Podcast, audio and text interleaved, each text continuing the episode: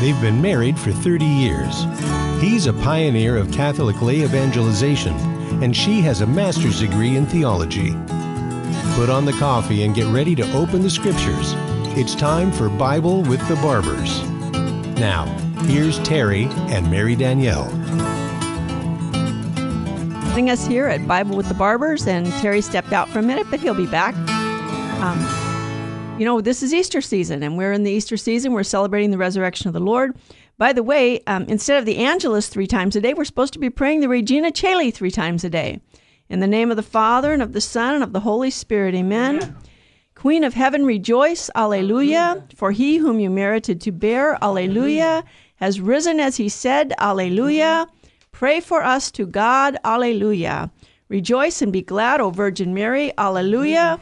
For the Lord is truly risen, alleluia. O God, who by the resurrection of your Son, our Lord Jesus Christ, have vouchsafed to make glad the whole world, grant, we beseech thee, that through the prayers of the Virgin Mary, we may rejoice to share in his resurrection. Through the same Christ our Lord, amen. Amen. We are an Easter people. Alleluia is our song. Amen. Amen.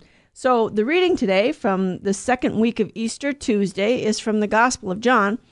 And this is John 3, where Nicodemus had come to Jesus by night, and he's talking to him, and he's like, and Jesus, he's feeling him out about what is salvation about, what is your message, and Jesus tells him, you have to be born again of water and the Spirit.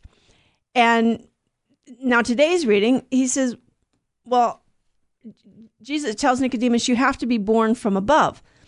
Well, the word above, it could mean anew, again, or it can mean above. And Jesus is telling him to be born from above.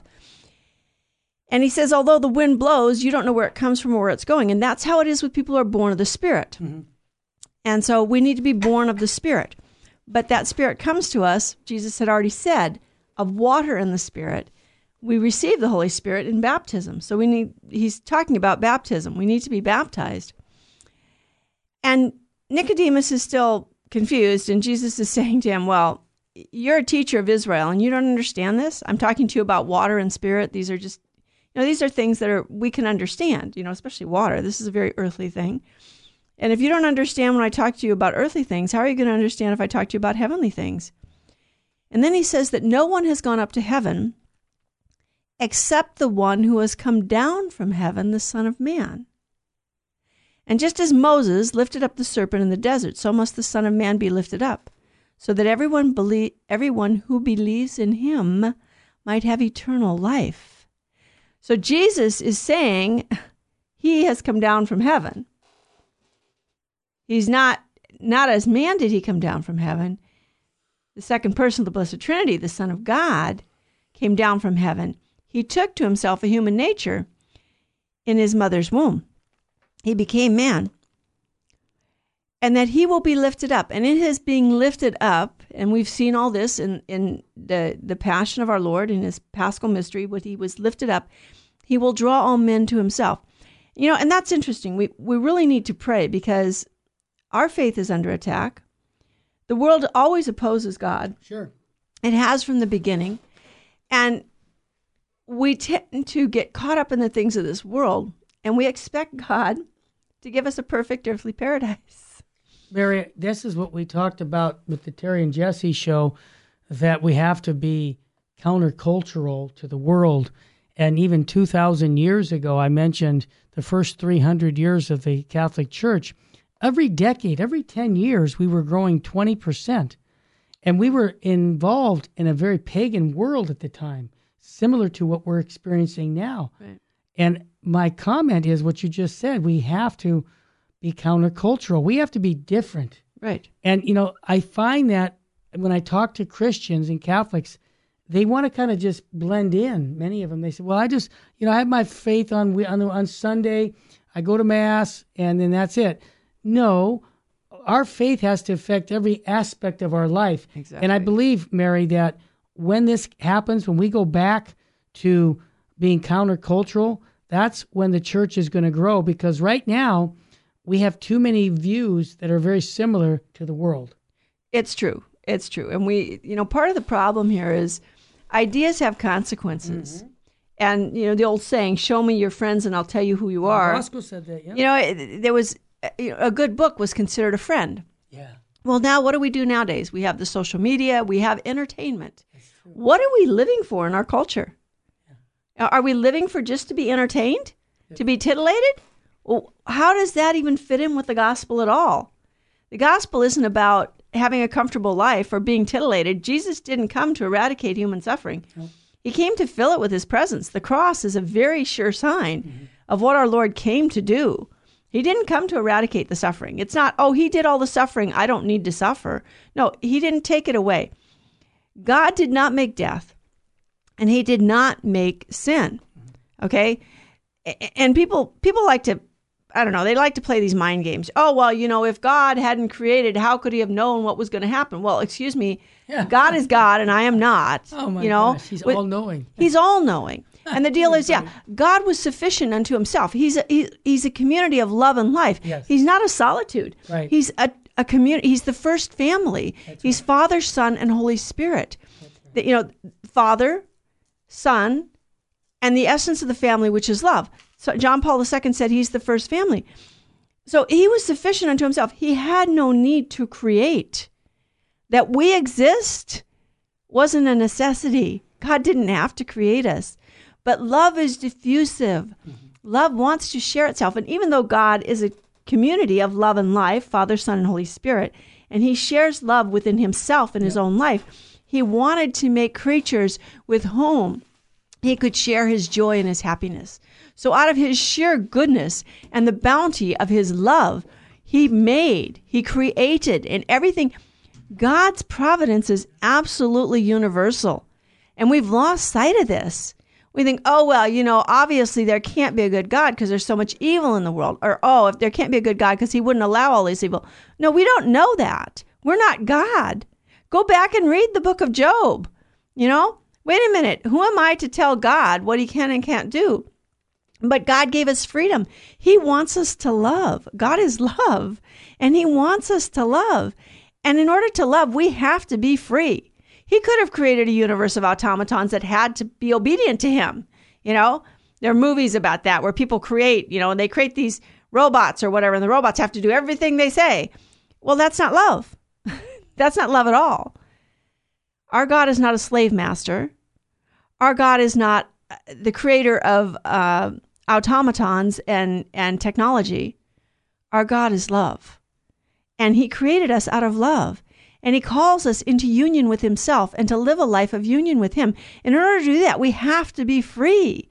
Because if we're not free, we can't love. Love, in order to be loved, has to be freely given. You know, that's why in the Catholic Church, shotgun weddings are not, they're not marriages. They're not valid because you can't force a person. If somebody wants to marry, they have to marry freely. And God freely married his people. He calls us to be his bride, every one of us. The human soul is always feminine to God because the human soul is completely dependent on God for everything. God is not male or female.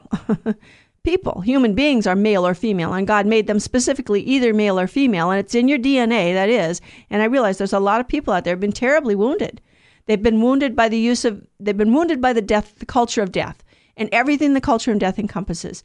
Living for pleasure, the contraceptive mentality, the divorce mentality, the mentality that I'm first and I get to serve myself and everybody else should be serving me. This is all part of the culture of death. And remember, the devil was a liar and a murderer from the beginning. And the deal about the culture of death is it's based on a lie. That you can live for yourself and find complete fulfillment. You can't. Because you were made in God's image, and God is love, and love gives itself away. Love is diffusive, and it desires to give for the good of the beloved. God gains nothing from giving us life. He gains nothing from making us and from sharing his life with us. But we gain everything. It was for our good. So in imitation of him, we give ourselves away in service to others, first of all, for their good, for their salvation. And in marriage specifically, man and woman, and that's how God made marriage. A man gives himself to a woman gives herself to the man she marries, and it's exclusive, it's permanent, it's lifelong, it cannot be ended by anything but death, and it's open to the possibility of life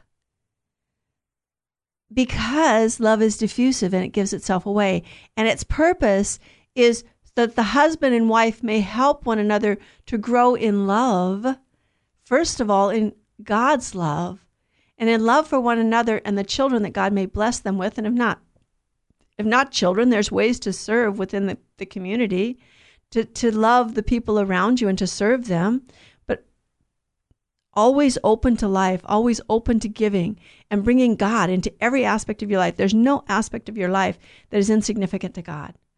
God is love, and he loves you, and he loved you into being, and he loved you as either male or female. And when he created you, that's what you were created as.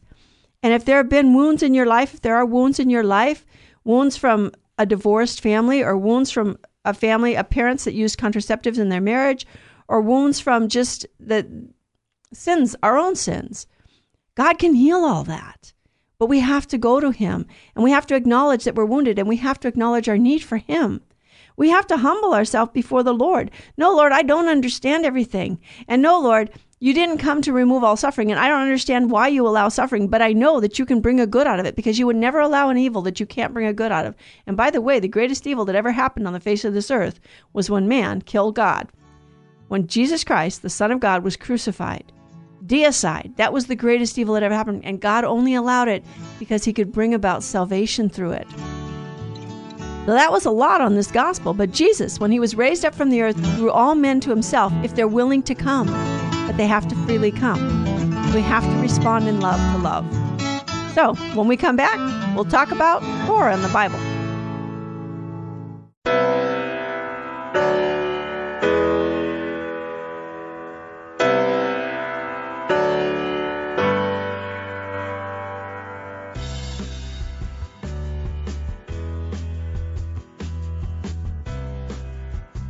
This is Terry Barber inviting you, all the men, to a men's conference June 15th at the Sacred Heart Chapel. This is going to be a day where we're going to talk about true masculinity. You know, there's a problem in the Catholic Church today. We have very few men who love the Catholic faith. And I know a lot of the wives that I'm listening to right now are saying, I want my husband to be on fire for the faith. Send him to the men's conference. Your son, send him to the men's conference by going to virginmostpowerfulradio.org or call 877-526-2151. That's June 15th. When your husband comes back from this conference, or your son, they're going to have a different view about their Catholic faith, because they're going to meet three men who love Jesus and his bride, the church, and are going to instill in them a love for Christ and his church, the Eucharist, Our Lady. Bring them to virginmostpowerfulradio.org. Sign up there or call 877-526-2151. Full sheen ahead. It is only because of your continued prayers and generous donations that Virgin Most Powerful Radio can broadcast live each weekday.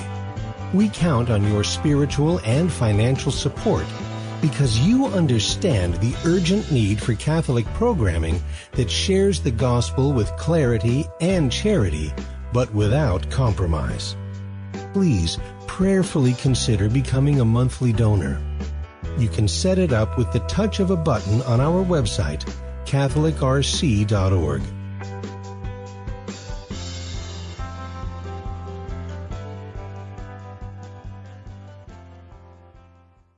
Buying or selling your home or your business property? This is Terry Barber. Real Estate for Life underwrites The Terry and Jesse Show, and they can connect you to one of 900 pro-life real estate agents around the world. And when they receive their referral fee, they will give 80% of it to a pro-life organization. Wow! That's 80%!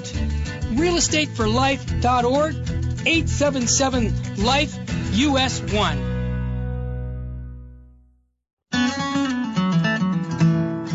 Now back to Bible with the Barbers.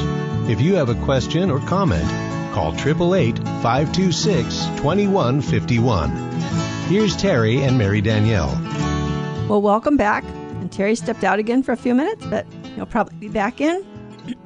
But he promised you that we were going to talk today a little bit about how do we read the scriptures? What should be our attitude? Are we supposed to be approaching Scripture with an attitude of doubt, that I have to question everything in Scripture? Well, did God really say that? Did God really mean that? Oh, gee. Well, it's interesting. The Church has been constant in her teaching about sacred Scripture. And the constant teaching of the Church is that sacred Scripture is the inspired Word of God and that it is inerrant. Now, the question is, and I think this is an important question to remember, which came first, the Bible or the Church? All right? It is very important. Remember, the Jews didn't have a canon of Scripture. They had no consistent canon. The Jews, before the time of Christ, had not set down a specific number of books that they believed were canonical. And there was discussion and disagreement among the Jews as to what was canonical. Some of them only accepted the first 5 books, the Sadducees. Some of them only accepted the first 5 books and some of the wisdom literature and the prophets, you know, some of the writings, some of the historical books. But there was no consistent canon. So it wasn't until the bishops of the Catholic Church got together at the councils of Rome and Carthage and Hippo and set out, what books do we as Christians, under the inspiration of the Holy Spirit, accept as being inspired by God and inerrant, that is, giving to us faithfully, without error, what God intended for us to know. All right? And the Church has been consistent in her teaching. Now, throughout the ages, you have people who disagree. You have people who break away and make their own little, you know, you had the Gnostic Gospels in the beginning, which, by the way, those secret Gospels that some people like to claim were just recently discovered. No, the infancy narrative of... oh gosh, I've forgotten their names now. There was one by Peter, there was one of Judas, and there were 2. One was the infancy narrative of, and it has the name of one of the apostles on it, and the other was the gospel according to that apostle. But there were forgeries, and the early fathers of the Church knew they were forgeries. So how do we know? Well, number one, we go back to the fathers. We go back to the tradition of the Church with a capital T. The Church from the beginning had a tradition. That is, not everything that Jesus said and did was written down. And even the Scriptures say this. And that St. Paul tells his readers that you must hold fast to what I've handed on to you, whether in writing or by word of mouth. So there were things that were passed on by word of mouth. Not everything was put down in writing. But we have recently the Second Vatican Council. Okay, this is an authentic exercise of the magisterium of the Church. The magisterium of the Church is the teaching office of the Church. That is the Pope and the bishops in union with him. Now, what's interesting is, yeah, you have theologians there who are consultants to the bishops, but it's not they who put together the constitutions or vote on them. It's the bishop and the Pope. It's the Pope and the bishops in union with him. So we need to look at what the Church teaches. And if anybody wants to know what Vatican II actually teaches, please go read the documents. Don't talk about the spirit of Vatican II. Don't read what other people say about it. Go back and read the documents. And there is a dogmatic constitution on divine revelation, the Latin name Dei Verbum, because the Word of God, Dei Verbum. Now, in the prologue to this document, which was promulgated 18 November 1965, hearing the Word of God with reverence and proclaiming it with faith, the Sacred Synod assents to the words of St. John, who says, "We proclaim to you the eternal life, which was with the Father and was made manifest to us. That which we have seen and heard we proclaim also to you, so that you may have fellowship with us, and our fellowship is with the Father and with his Son, Jesus Christ." That's from the first letter of John, chapter 1, verses 2 and 3.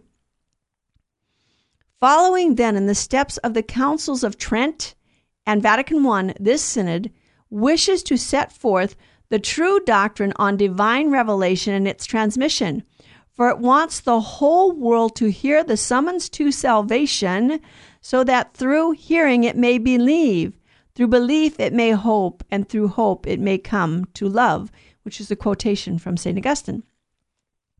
So this is the purpose of divine revelation, so that we might hear the truth, we hear its summons, the summons to salvation. And then through the hearing, we might believe the truth. And in believing it, we might hope. And in hoping, we may come to love.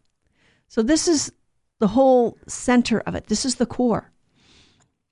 What about divine revelation itself? Well, God and his goodness. I think that's the word. It's actually afternoon, isn't it? Yes, it's after 12. God in his goodness and wisdom to reveal himself and to make known the mystery of his will. All right. It pleased God in his goodness to make known himself. Just like God in his goodness creates, God in his goodness reveals himself. We want to make something clear here. That God exists is not an article of faith. Anyone can know that God exists. It's a self-evident truth that God exists. We were given a rational mind, a mind that is able to think and draw conclusions and reason and reflect. And the beauty of the world that exists, the order of the world that exists, that the world even exists, bespeaks. It shouts out to us that there had to be a creator. The creator is God. But God desires us to know who he is in himself. And we cannot know that apart from faith. That he exists, yes, we can know. But who he is in himself, we can't know apart from faith. So in his goodness, he decides to reveal himself to us, just like he decided to create us. And he could have created us in a natural state and left us in a natural state. You know, natural, just natural life, not having any supernatural end. But he didn't do that. He created us to be in union with him. Well, in order for that to happen, we have to know him. And in order to know him as he is, we have to have the gift of faith. And he has to reveal himself. But God chose to do that. His will was that men should have access to the Father through Christ, the Word made flesh in the Holy Spirit, and thus become sharers in the divine nature. Well, where did the church get that idea? Well, look at Ephesians 2:18 and 2 Peter 1, chapter 1, verse 4. The church goes on. By this revelation, then, the invisible God, and that's from Colossians 1:15 and 1 Timothy 1:17, from the fullness of his love addresses men as his friends. Amazing. God, from the fullness of his love, addresses men, his creatures, as his friends. We're not his robots. We're not his slaves. We're his friends. Exodus 3:11, John 15, 14 and 15. Remember Jesus at the Last Supper says, I call you my friends. And he moves among them. God moves among us in order to invite and receive them into his own company. This economy of revelation is realized by deeds and words, which are intrinsically bound up with each other. As a result, the works performed by God in the history of salvation show forth and bear out the doctrine and realities signified by the words. The words, for their part, proclaim the works and bring to light the mystery they contain, the most intimate truth which this revelation gives us about God and the salvation of man shines forth in Christ, who is in himself both the mediator and the sum total of revelation.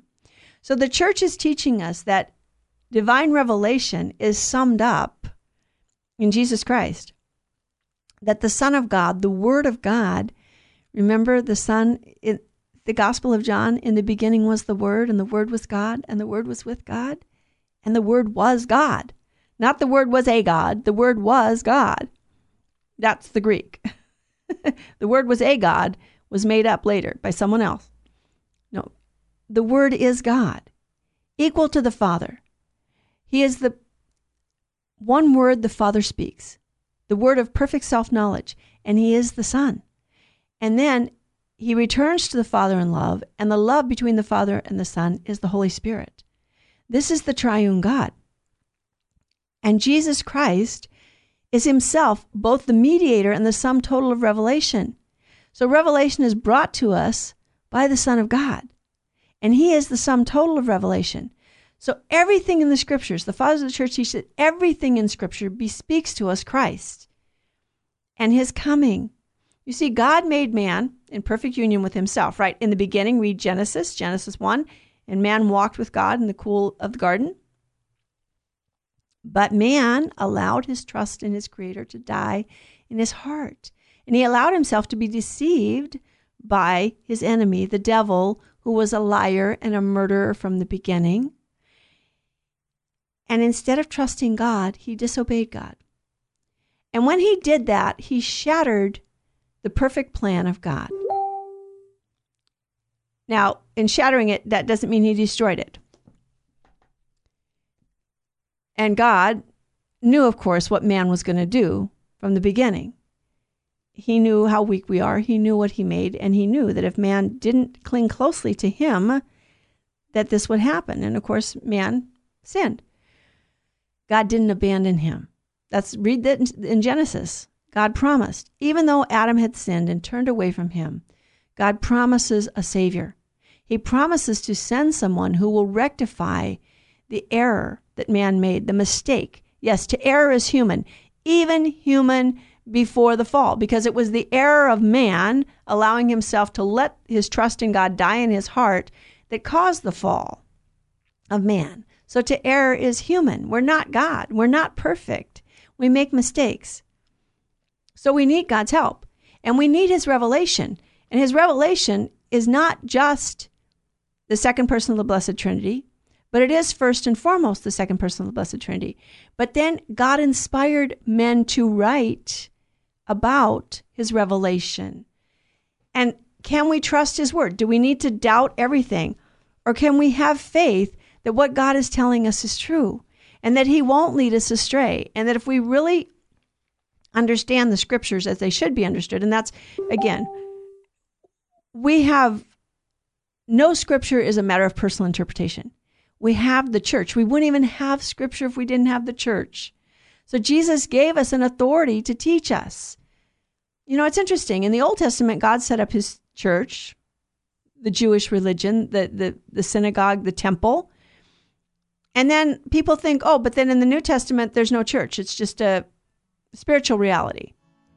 Why would God have set up his temple in the Old Testament, which wasn't a spiritual reality, just a spiritual reality, it was physical, and then not follow through in the New Testament? And we can talk more about that in the next segment. We'll talk more about divine revelation and what the church teaches us about how we're supposed to read the Holy Scriptures, the sacred Scriptures, and accept divine revelation. Thank you for joining us here at Bible with the Barbers on Virgin Most Powerful.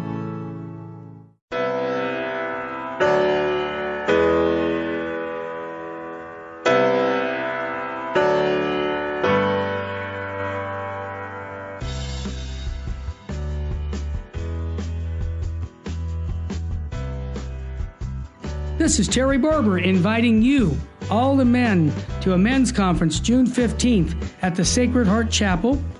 This is going to be a day where we're going to talk about true masculinity. You know, there's a problem in the Catholic Church today. We have very few men who love the Catholic faith. And I know a lot of the wives that I'm listening to right now saying, I want my husband to be on fire for the faith. Send him to the men's conference. Your son, send him to the men's conference by going to virginmostpowerfulradio.org or call 877-526-2151. That's June 15th. When your husband comes back from this conference or your son, they're going to have a different view about their Catholic faith because they're going to meet three men who love Jesus and his bride, the church, and are going to instill in them a love for Christ and his church, the Eucharist, Our Lady. Bring them to virginmostpowerfulradio.org. Sign up there or call 877-526-2151. Full sheen ahead. It is only because of your continued prayers and generous donations that Virgin Most Powerful Radio can broadcast live each weekday. We count on your spiritual and financial support because you understand the urgent need for Catholic programming that shares the gospel with clarity and charity, but without compromise. Please prayerfully consider becoming a monthly donor. You can set it up with the touch of a button on our website, catholicrc.org.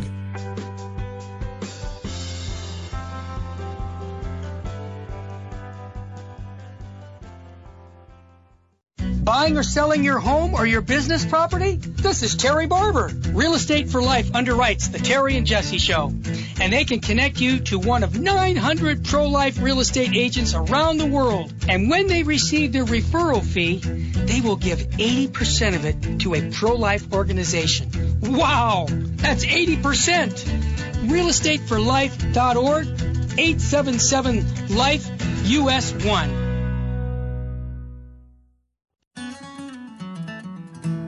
This is Jesse Romero. You're listening to Bible with the Barbers on Virgin Most Powerful Radio. Well, thank you, Jesse, and welcome back. We're here. Jerry has got lots going on, and we're just trying to keep everything together. So, again, I want to reiterate, Vatican Council II was not a break from the tradition of the Church. I would encourage everyone to get the documents of Vatican II. And when you get them, look very carefully at the footnotes, okay? The footnotes connect you to the previous councils of the Church, the fathers of the Church, the doctors of the Church. There's no break here, okay? There are those who would like to interpret Vatican II with what's called, with Joseph Cardinal Ratzinger, Pope Benedict XVI, called a hermeneutic of rupture. That is, Vatican II was doing something new. It was breaking away, making a new church. No, it wasn't. Vatican II was not breaking away. It wasn't making a new church. It was reiterating what the Church has always taught and always believed. And can there be an authentic development of dogma throughout history? Yes. Every generation is supposed to come up with deeper insights into the meaning of the truths of the faith. That doesn't mean it changes. Deeper insights. And those insights can't contradict what happened in the past, but they can give you a deeper insight and help to show you how to apply the Church teachings in your own times to the specific challenges, the specific errors that are being spread in your time, okay? So this is what Vatican II is about. And one of the big difficulties was ever since the Protestant Reformation, you had a huge problem because the Protestants, in the 1500s when the Protestants broke away, Martin Luther took the book of Romans and where it said we are saved by faith, he put the word alone in there, and the scripture never said alone, but he added it. And then he rejected certain books of the Bible because he didn't like the teachings. And so there was a question, and question came up and further, and then you had the Enlightenment, and you had a lot of error going on about scripture from the 1500s and it still goes on today because there's a lot of it. A lot of it was reiterated vehemently in the 20th century. The demythologization of the Gospels by Rudolf Bultmann. Rudolf Bultmann held the chair of theology at the University of Nuremberg under Hitler. And the reason he did is because essentially he said anything that appears to be miraculous or supernatural in the scriptures, we have to reject. And remember, Rudolf Bultmann, he's not Catholic. And Hitler kind of liked that. He really liked the way Rudolf Bultmann taught about scriptures, that Jesus isn't really the Son of God made man. He's just a nice guy who gives us a good example about how to live with other people. But, we can't really trust the scriptures. And so the Church had a lot to deal with. There was a lot of problems. The errors of modernism, which were condemned by Pius X. And so the Church, in her wisdom, has this council, Vatican II. And again, get the documents and look at the footnotes. Look up the footnotes. The Church is not breaking from tradition. The Council Fathers weren't breaking from tradition. These documents are extremely heavily footnoted, and they're very scripturally rooted. People who don't think the Catholic faith is not rooted in Scripture don't know the Catholic faith. The Catholic faith is very rooted in Scripture. Read the Catechism of the Catholic Church and look at those footnotes. Read the council documents and look at those footnotes. Okay? All of these things are rooted in the tradition, the sacred tradition. Not everything was passed on through Scripture, and we wouldn't even have Scripture if it weren't for the Church. The Church existed first, before we had a canon of Scripture. The Church existed for over 300 years before we had a canon of Scripture. And so it was at the Council of Trent, the Church had to solemnly define that canon dogmatically. She hadn't done that yet, but she had to because the Protestant reformers were throwing out certain books of the Bible and calling into question whether those books were inspired, books that had been accepted for 1,500 years as the inspired word of God. And so now she dogmatically makes that proclamation. The church doesn't have to dogmatically proclaim something until it's brought into question. Okay? So the church wants us to read the scriptures as truly the word of God. God wanted us to know who he was. He wanted us to know the truths that he revealed, and he knew we couldn't do that without a great admixture of error unless he himself took it unto himself to inspire certain men to write and to pass on the truths that he revealed. And so we have, you know, this whole document on divine revelation, which I encourage everyone to read. It's readable. And what you might do is read it through once and then go back and look up the scripture passages and then read it through with the scripture passages and then go back and look up the footnotes and then read it through with the footnotes. I tried one time reading it through once and looking up all the footnotes and scripture passages, and I was like, I couldn't do it. I had to do it in stages. You have to do it a little at a time. You have to take little baby steps. And so God graciously arranged things, the things that he had once revealed for the salvation of all people, that these things should remain in their entirety throughout the ages and be transmitted to all generations. Therefore, Christ the Lord, in whom the entire revelation of the Most High God is summed up, commanded the apostles to preach the gospel, which had been promised beforehand by the prophets, and which he fulfilled in his own person and promulgated with his own lips. In preaching the gospel, they were to communicate the gifts of God to all men. This gospel was to be the source of all saving truth and moral discipline. This gospel, the gospel what? The fourfold gospel according to Matthew, Mark, Luke, and John. And the church refers to it as a single gospel because it is the testimony of the life of Jesus Christ. It is what he really did and taught while living among men, as she will say further on in one of the paragraphs here in Dei Verbum. So this was faithfully done, and it was done by the apostles, who handed on by the spoken word of their preaching and by the example they gave, by the institutions they established, Yes, the church, yes, Jesus Christ. Remember what I said about in the Old Testament? God had established the temple and a priesthood and a proper way to worship. And when he established the New Testament, the covenant, the new covenant in his blood, he established the new temple, which is himself, but the church. So Jesus Christ came to found the kingdom of God, and the kingdom of God is found in the church that he established. And he only established one church. He only established one. And that was the Catholic Church. Now, Protestants have the Bible, so they have part of the truth. We pray for them. The Protestants of today are not the ones who caused the split. They're not the ones who broke away. And we need to pray for the healing of the wound in the body of Christ, which is getting deeper because sin has invaded the church. Sin has invaded the hearts of people. We can't live like the pagans do and expect to be faithful to God. We can't live like the pagans do and expect God to bless us. No, we're supposed to bring God to them. We're not supposed to follow their ways. Go back and reread the Old Testament and look what happened. The Jews were supposed to bring God to the nations. And they weren't supposed to fall into the idolatry of the nations, which, by the way, is an indication, you know. All peoples have a sense that there is a God, a creator, someone who created, that we need to worship.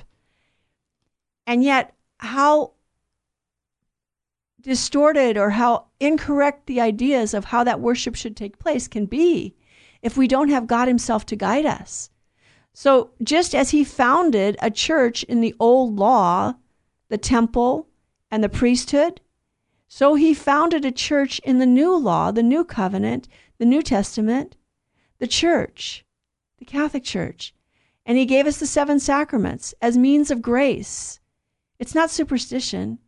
We believe that it is Christ working in and through his church to bring salvation. And that's what he came to do, was to free us from sin and death.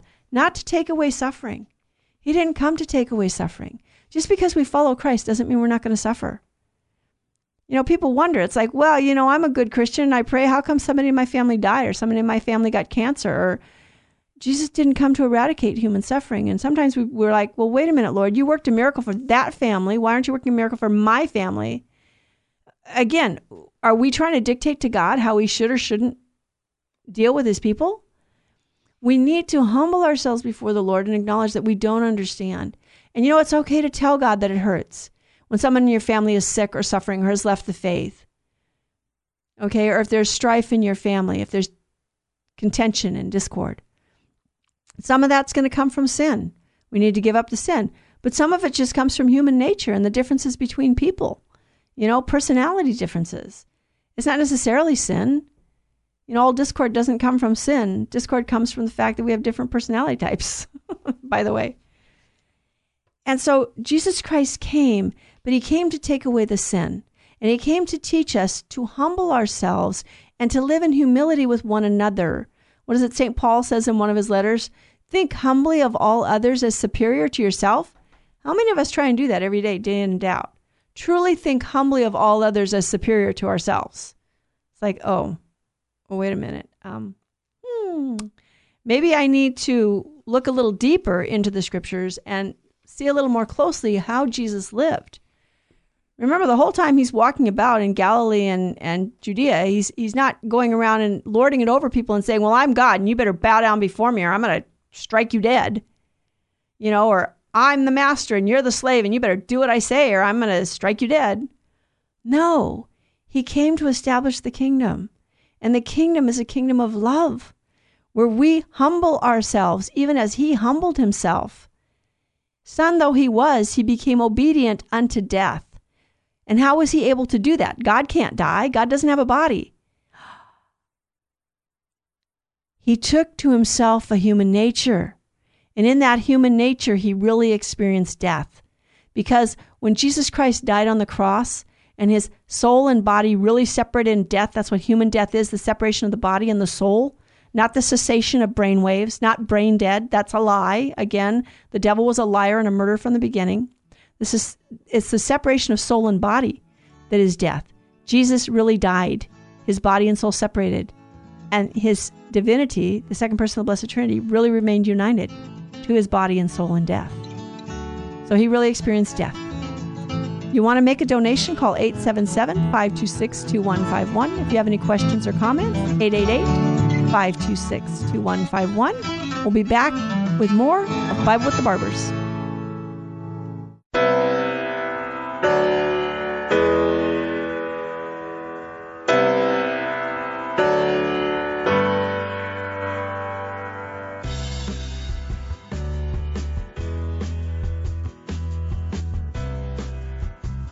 This is Terry Barber inviting you, all the men, to a men's conference June 15th at the Sacred Heart Chapel.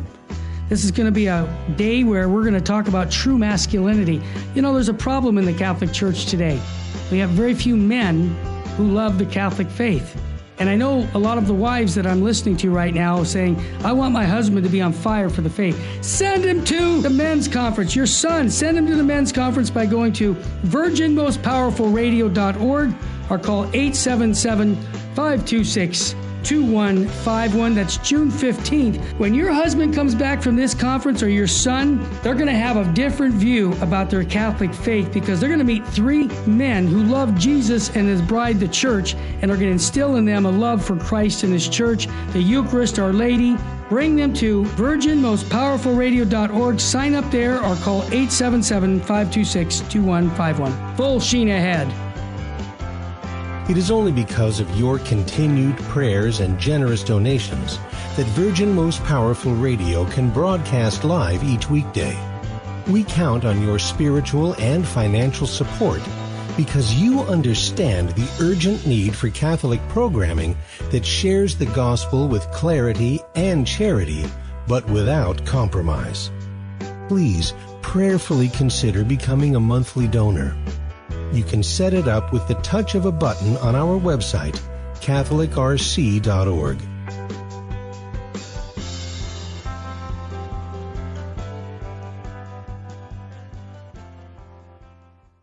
Buying or selling your home or your business property? This is Terry Barber. Real Estate for Life underwrites the Terry and Jesse Show, and they can connect you to one of 900 pro-life real estate agents around the world. And when they receive their referral fee, they will give 80% of it to a pro-life organization.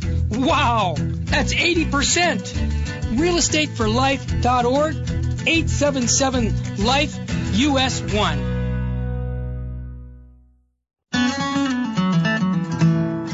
Now, back to Bible with the Barbers. If you have a question or comment, call 888-526-2151. Here's Terry and Mary Danielle. Well, here I am with my guarding angel, and Terry's here with us in spirit. So where are we at? On Chapter 3, we have the Sacred Scripture. It's divine inspiration and interpretation. And what does the Church teach us? The divinely revealed realities, which are contained and presented in the text of Sacred Scripture, have been written down under the inspiration of the Holy Spirit. For Holy Mother Church, relying on the faith of the apostolic age, accepts as sacred and canonical the books of the Old and New Testament, whole and entire, with all their parts, on the grounds that, written under the inspiration of the Holy Spirit, they have God as their author and have been handed on as such to the Church herself. And yes, God made use of human beings to write these things down. But when he made use of these authors, even though they acted as true authors, they did it in such a way that they consigned to writing whatever he wanted written and no more. Since, therefore, all that the inspired authors or sacred writers affirm should be regarded as affirmed by the Holy Spirit, we must acknowledge that the books of Scripture firmly, faithfully, and without error teach the truth which God, for the sake of our salvation, wished to see confided to Sacred Scripture. What's interesting here is that some people like to take that phrase, the truths which God wished to see confided to Sacred Scripture for the sake of our salvation, as a limiting phrase, that only those things that apply to our salvation. That's not the sense that the Church gives that. Everything in Scripture applies to our salvation. Everything.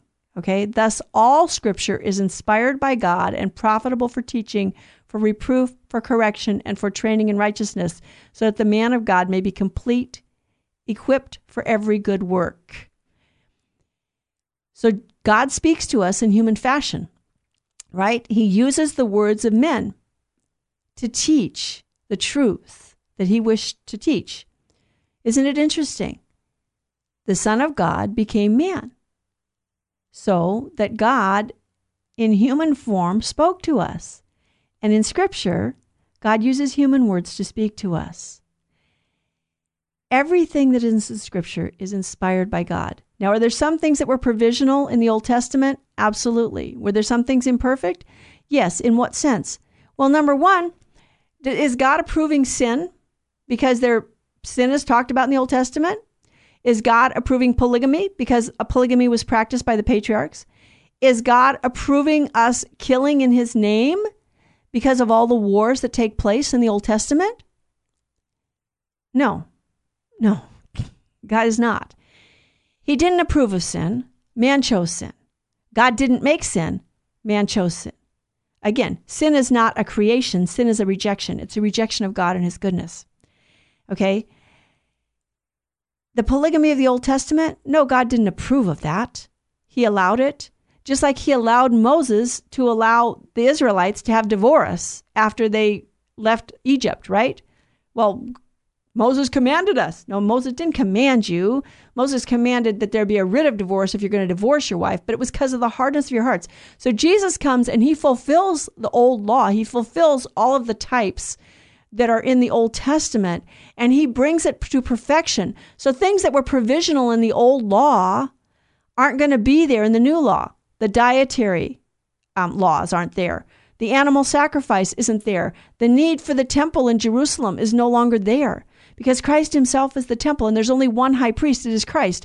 And the priesthood of the Catholic Church is not a bunch of individual men exercising power over everybody. It's Jesus Christ acting in and through the priesthood that he established.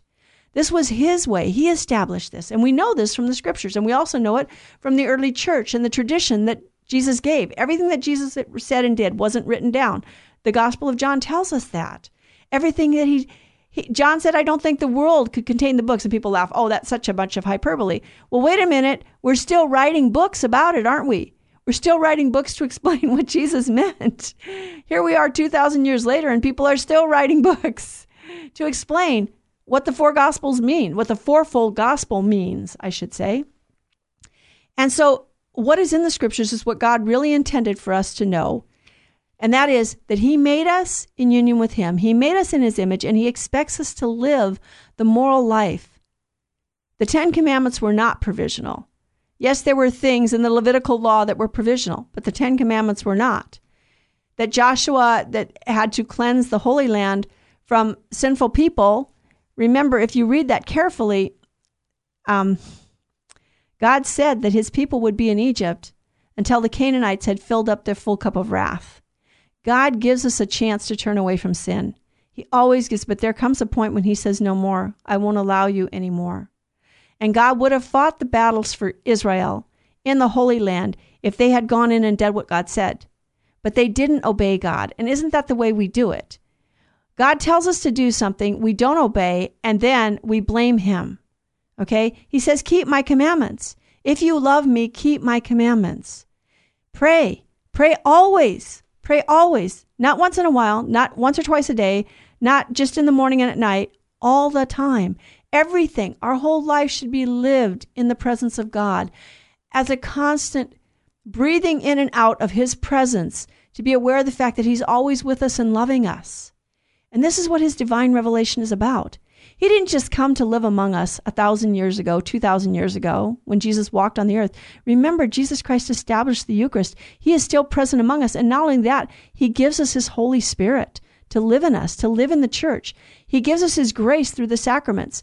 Not only his actual grace, that is the helps that we need to do our duty day in and day out, but his life, his very own life. We share in the life of God. By baptism, we were brought into union with God. Every time we receive the sacrament worthily, we receive an increase of that life of God in our soul. You want the Lord to reveal himself to you? Then tell him so. And ask him to help you be honest and to put away all sin and all encumbrance of sin so that you're no longer caught up in the knots of sin, because sin darkens the intellect and it weakens the will. So, the church teaches us that what's written in the scriptures is what God intended and nothing more. Now, some of it is the history of his people, and he intended us to know the history because he wants us to see what happens when we turn away from him. So we have to know what sin does to us and what the consequences of sin are. That doesn't mean he approves of sin. It's there, though, because it really happened, and he really wants us to learn the lesson. But he had promised a Savior, and he continued to promise, and he promised again and again. And in the New Testament, how are we supposed to read the Gospels? Okay, Christ established his kingdom, which is the church, and he revealed the Father to us, all right, by his words and his deeds. And he sends the Spirit to complete his work. And the writings of the New Testament perpetuate the divine witness to these realities. The Gospels have a special place, and rightly so, because they are our principal source for the life and teaching of the incarnate Word, our Savior. What is your principal source? What is Q? What is that hidden source for the life and teachings of our Lord and Savior? The Gospel. Oh my goodness. The Gospel? Yeah. The Gospels have a special place, and rightly so, because they are our principal source for the life and teaching of the incarnate Word, our Savior. Scholars, listen up. The church is showing us the way. Jesus Christ, through his church, is showing us the way. The church has always and everywhere maintained and continues to maintain the apostolic origin of the four Gospels, the fourfold gospel by Matthew, Mark, Luke, and John, The apostles preached as Christ had charged them to. And then under the inspiration of the Holy Spirit, they and others of the apostolic age handed on to us in writing the same message they had preached. The foundation of our faith, the fourfold gospel according to Matthew, Mark, Luke, and John. And she goes on in paragraph 19 to say that she unhesitatingly affirms the historicity of the Gospels. Now, that's not modern Western history. Again, you have to go back and study what, but it's true history. It really is teaching us what Jesus really did and taught while living among men. It's not making things up. It's not pretending that things didn't really happen that way, but the apostles needed to help people to understand all the suffering. No, Jesus didn't come to eradicate human suffering. You know, it's interesting. In the early church, people were living with martyrdom on a constant basis. As a matter of fact, they prayed for the grace of martyrdom. They didn't run out and say, here, I'm a Christian, because they learned real quick. The people who ran out and said, here, I'm a Christian, come and take me, I'll be martyred for my faith, those people apostatized. They hid as best they could, and they tried to run away and hide as best they could from the persecution. But when the persecution came, they begged God for the grace. Martyrdom is glorious. A person who dies a martyr for the faith goes straight to heaven.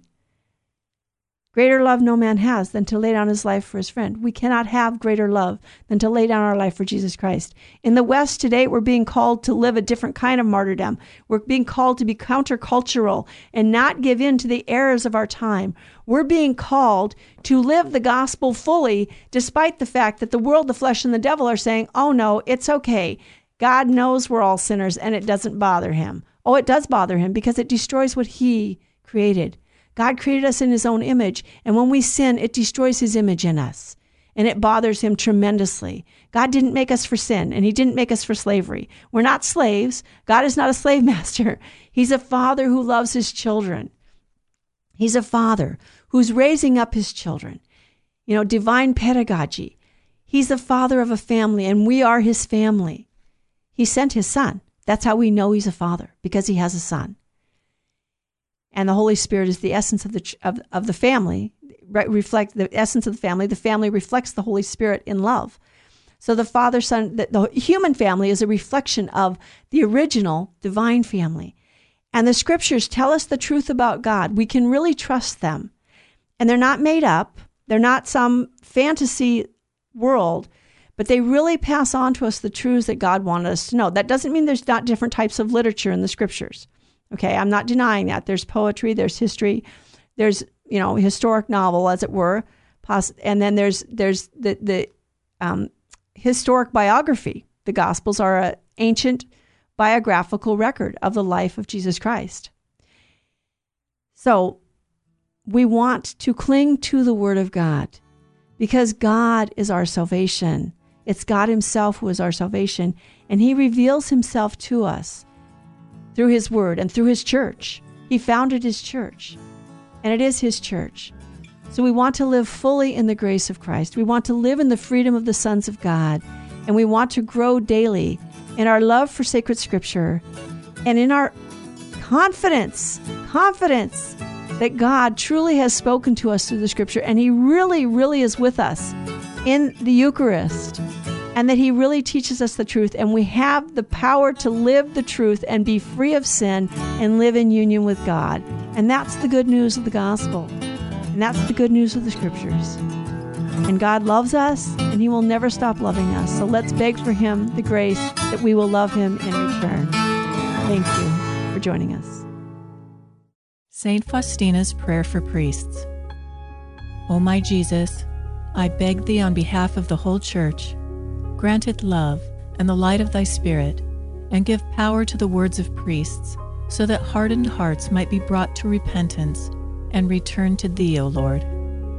Lord, give us holy priests. Thou thyself maintain them in holiness. O divine and great High Priest, may the power of thy mercy accompany them everywhere, and protect them from the devil's traps and snares, which are continually being set for the souls of priests. May the power of thy mercy, O Lord, shatter and bring to naught all that might tarnish the sanctity of priests. For thou canst do all things. Amen. Virgin Most Powerful, pray for us.